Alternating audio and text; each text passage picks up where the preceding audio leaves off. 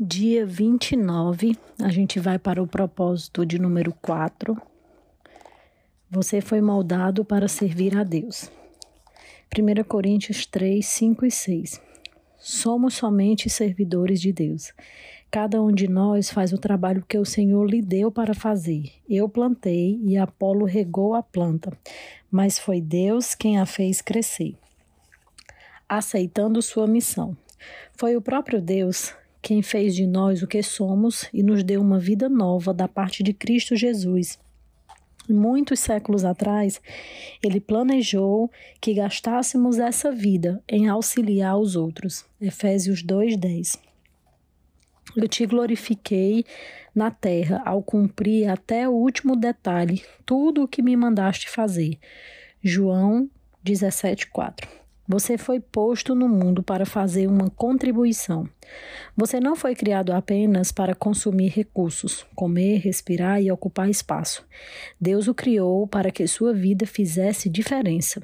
Apesar de muitos livros de sucesso oferecerem conselhos sobre como extrair o máximo da vida, não foi para isso que Deus fez você. Você foi criado para acrescentar alguma coisa à vida neste mundo, não apenas para usufruir. Deus quer que você retribua com algo. Esse é o quarto propósito de Deus para a sua vida, denominado ministério ou serviço. A Bíblia fornece os detalhes. Você foi criado para servir a Deus. A Bíblia diz: Ele nos criou para que fizéssemos as obras, as boas obras que Ele já havia preparado para nós. Efésios 2:10. Essas boas obras são o serviço. Sempre que você serve alguém de alguma forma, é, está na verdade servindo a Deus. Mateus 25, do 34 ao 45, vai falar sobre isso. E cumprindo um de seus propósitos. Nos dois próximos capítulos, você verá como Deus cuidadosamente o formou para este propósito. O que Deus disse a Jeremias vale para você também. Antes de o formar no útero da sua mãe, eu o escolhi. Antes que você nascesse, eu separei para uma obra especial. Você foi posto neste mundo para uma missão especial. Jeremias 1, 5.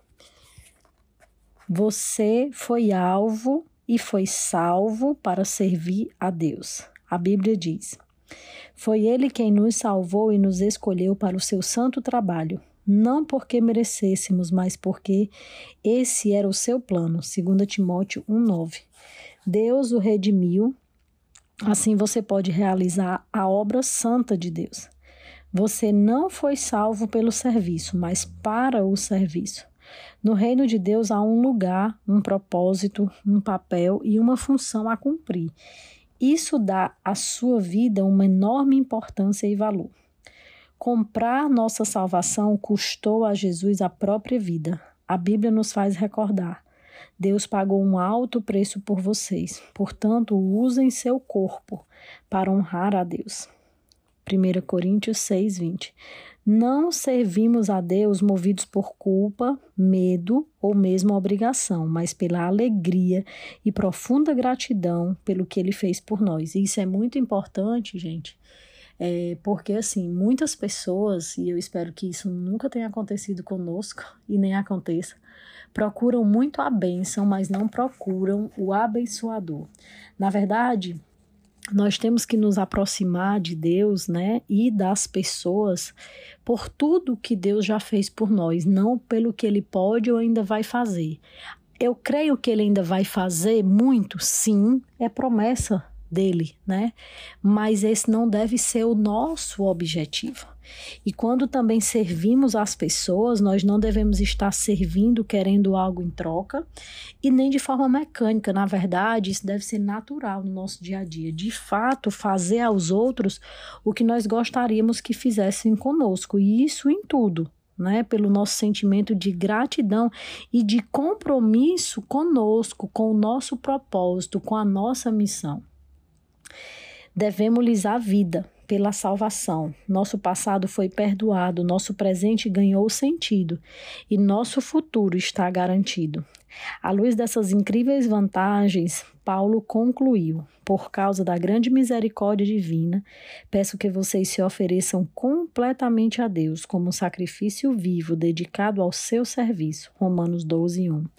O apóstolo João ensina que nossos préstimos amorosos às outras pessoas demonstram que nós somos verdadeiramente salvos. Nosso amor uns pelos outros dá testemunho de que já passamos da morte para a vida. 1 João 3,14. Se não sinto amor pelos outros, nem desejo de ajudar as pessoas e me preocupo somente com as minhas necessidades, devo questionar se Cristo está realmente em minha vida. O coração salvo deseja servir. Outro termo relativo a servir a Deus e mal compreendido pela maioria das pessoas é ministério.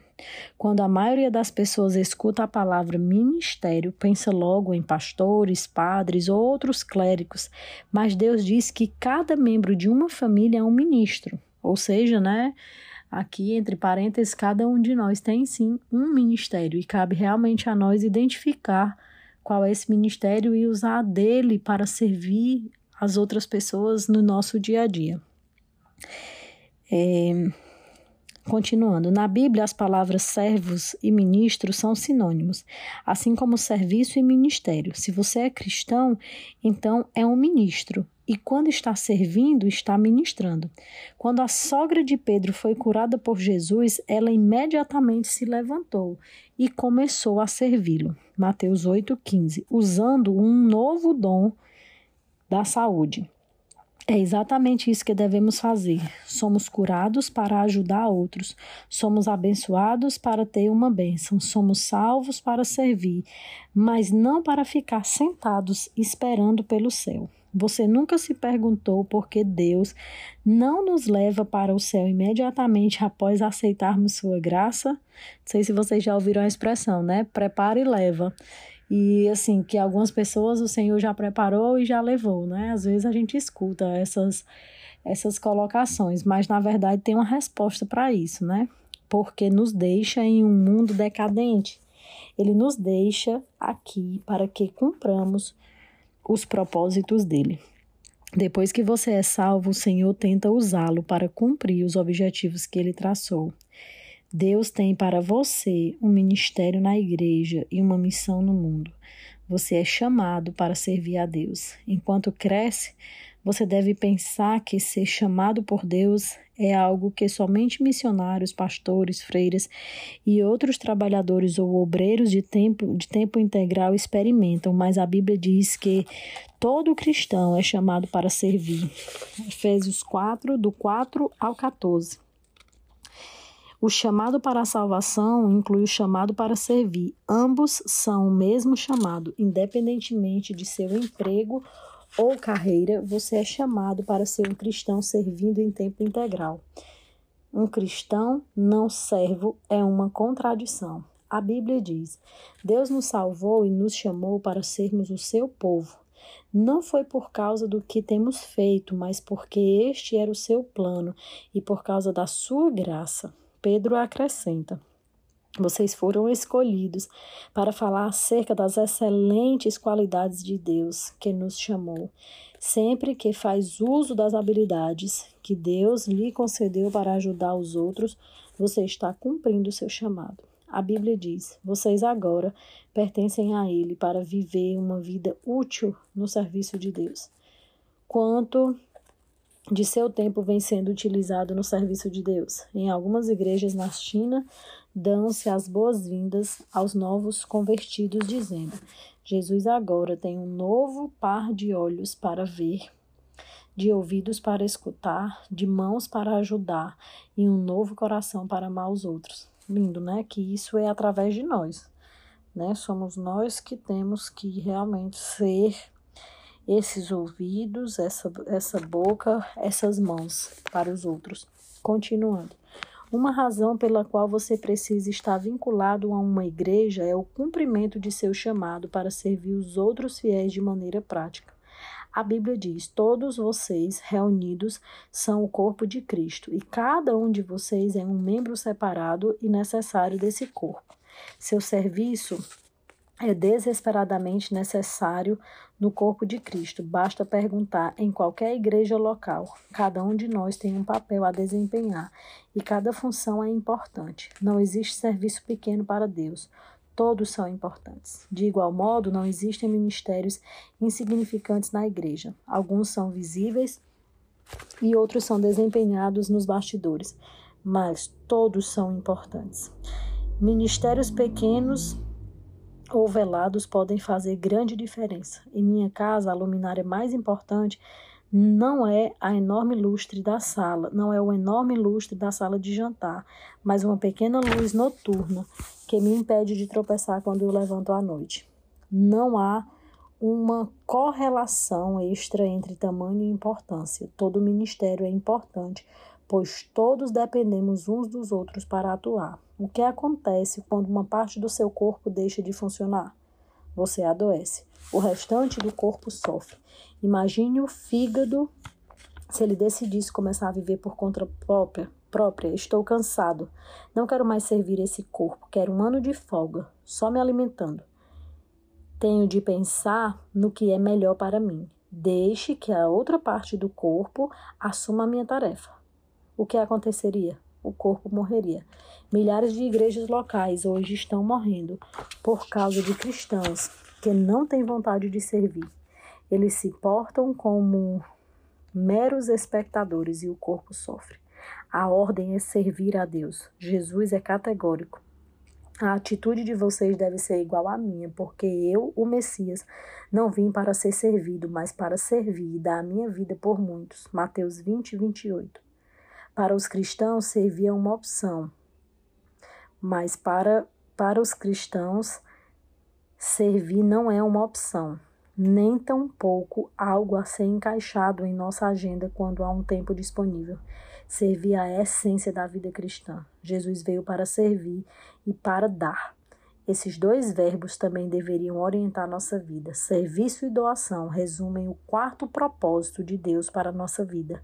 Madre Teresa disse certa vez: viver em santidade consiste em realizar a obra de Deus com um sorriso. Jesus ensinou que a maturidade espiritual jamais será um fim em si mesma. Maturidade é para o ministério. Crescemos para nos doar. Seguir aprendendo mais e mais não é o suficiente. Precisamos agir de acordo com o que sabemos e pôr em prática o que afirmamos acreditar. Impressão sem expressão causa depressão. Impressão sem expressão causa depressão. Estudar sem trabalhar leva à estagnação espiritual. A antiga comparação entre o Mar da Galileia e o Mar Morto ainda é verdadeira. O Mar da Galileia é cheio de vida porque recebe água e também deságua. O Mar Morto não sobrevive, pois, ao contrário do primeiro, não deságua. A última coisa que muitos cristãos precisam hoje em dia é participar de outro estudo bíblico. Eles já sabem muito mais do que têm posto em prática. O que necessitam é de experiência em servir, nas quais possam exercitar seus músculos espirituais. Servir é contrário à nossa inclinação natural. Na maior parte do tempo, estamos mais interessados em ser servidos que em servir. Dizemos: Estou procurando uma igreja que atenda às minhas necessidades e me abençoe, em vez de estou procurando um lugar onde eu possa servir e ser uma bênção. Esperamos sempre que os outros nos sirvam, não o contrário, mas à medida que amadurecemos em Cristo, o foco da nossa vida é mudado progressivamente para o serviço ao próximo. Um seguidor maduro de Jesus deixa de perguntar quem irá prover minhas necessidades e começa a perguntar de quem eu irei suprir as necessidades. Você alguma vez já fez essa pergunta? Preparando-se para a eternidade. Terminada a sua vida aqui, você compadecerá. Terminada a sua vida aqui, você comparecerá diante de Deus e ele avaliará como você serviu os outros com sua vida. A Bíblia diz: cada um de nós prestará contas pessoalmente a Deus. Romanos 14, 12. Pense nas implicações disso. Um dia Deus vai comparar o tempo e a energia que gastamos em nós mesmos em relação ao que utilizamos para servir outros. Nesse momento, todas as desculpas para o egoísmo soarão vazias. Eu estava muito ocupado, ou eu tinha objetivos próprios, ou eu estava preocupado em trabalhar, me divertir e preparar minha aposentadoria. A todas as desculpas, Deus responderá: Sinto muito, resposta errada. Eu criei, salvei, chamei, comissionei para que você vivesse servindo. Qual parte você não entendeu? A Bíblia alerta os que não creem. Ele derramará a sua ira e o seu castigo sobre os que vivem para si mesmos. Romanos 2:8. Para o cristão, isso significará a perda das recompensas eternas. Só estamos plenamente vivos quando estamos ajudando os outros. Jesus disse: se você insistir em salvar a sua própria vida, você a perderá. Somente aqueles que põem de lado a sua vida por minha causa e por causa da boa nova é que saberão realmente o que significa viver. Essa verdade é tão importante que é repetida cinco vezes nos evangelhos né, em Marcos 8:35, Mateus 10:39, Mateus 16:25, Lucas 9:29 e Lucas 17:33. Se você não está servindo, está apenas existindo, porque a vida foi feita para o ministério. Deus quer que você aprenda a amar e servir as pessoas de forma altruísta. Serviço e importância. Você dará a vida por algo. O que será? Uma carreira, um esporte, um passatempo, fama, riquezas. Nenhuma dessas coisas terá relevância eterna. Servir é o caminho para quem quiser ser importante. E por meio do ministério, é exatamente por meio do ministério que descobrimos o sentido da vida. A Bíblia diz: cada um de nós encontra significado e função como parte desse corpo. Romanos 12, 5. Quando servimos juntos na família de Deus, a vida assume uma importância eterna. Paulo diz: Quero que vocês pensem como tudo isso torna vocês mais importantes, não menos por causa daquilo de que vocês são parte. 1 Coríntios 12, 14a. Deus quer usá-lo para que faça diferença no mundo dele. Ele quer atuar por seu intermédio. O que importa não é a duração de sua vida, mas a contribuição que você ofereceu. Não quanto viveu, mas como viveu. Se você não está envolvido em algum serviço ou ministério, que desculpa tem dado? Abraão era velho, Jacó era inseguro, Lia não tinha atrativos, José foi maltratado.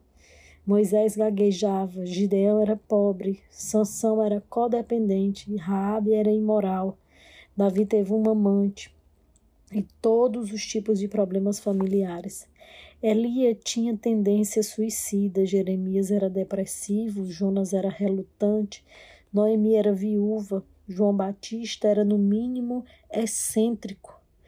Pedro era impossível e temperamental. Marta se preocupava demais. A samaritana teve vários casamentos fracassados. Zaqueu era indesejado. Tomé tinha dúvidas. Paulo tinha saúde fraca e Timóteo era tímido. Aí está uma boa variedade de pessoas desajustadas, mas Deus usou cada uma delas em sua obra. Ele também usará usará se você parar de apresentar suas desculpas. Dia 29, pensando sobre meu propósito de vida. Tema para reflexão: servir não é uma opção.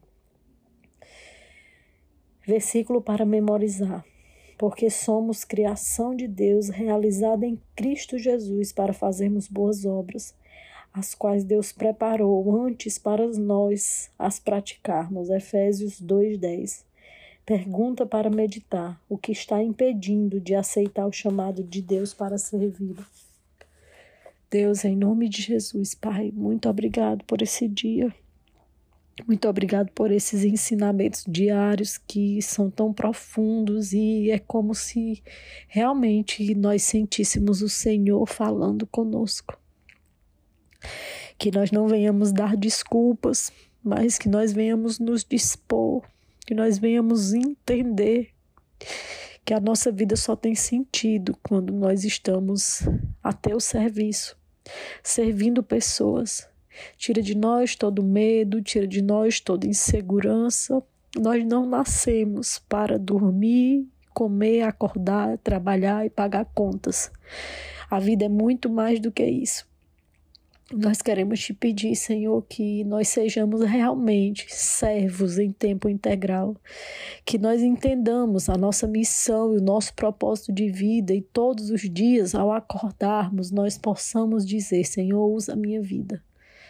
Seja no trabalho, seja nos estudos, seja em casa, principalmente seja através do nosso falar, do nosso calar, do nosso andar, do nosso parar, que nós possamos refletir, Senhor, a tua imagem e a tua natureza, Jesus, que é servir. Nós temos feito tão pouco, Senhor. Nos perdoe, nos ajude a fazer muito mais, com muito amor, com muita alegria e sem desculpas. Em nome de Jesus, amém.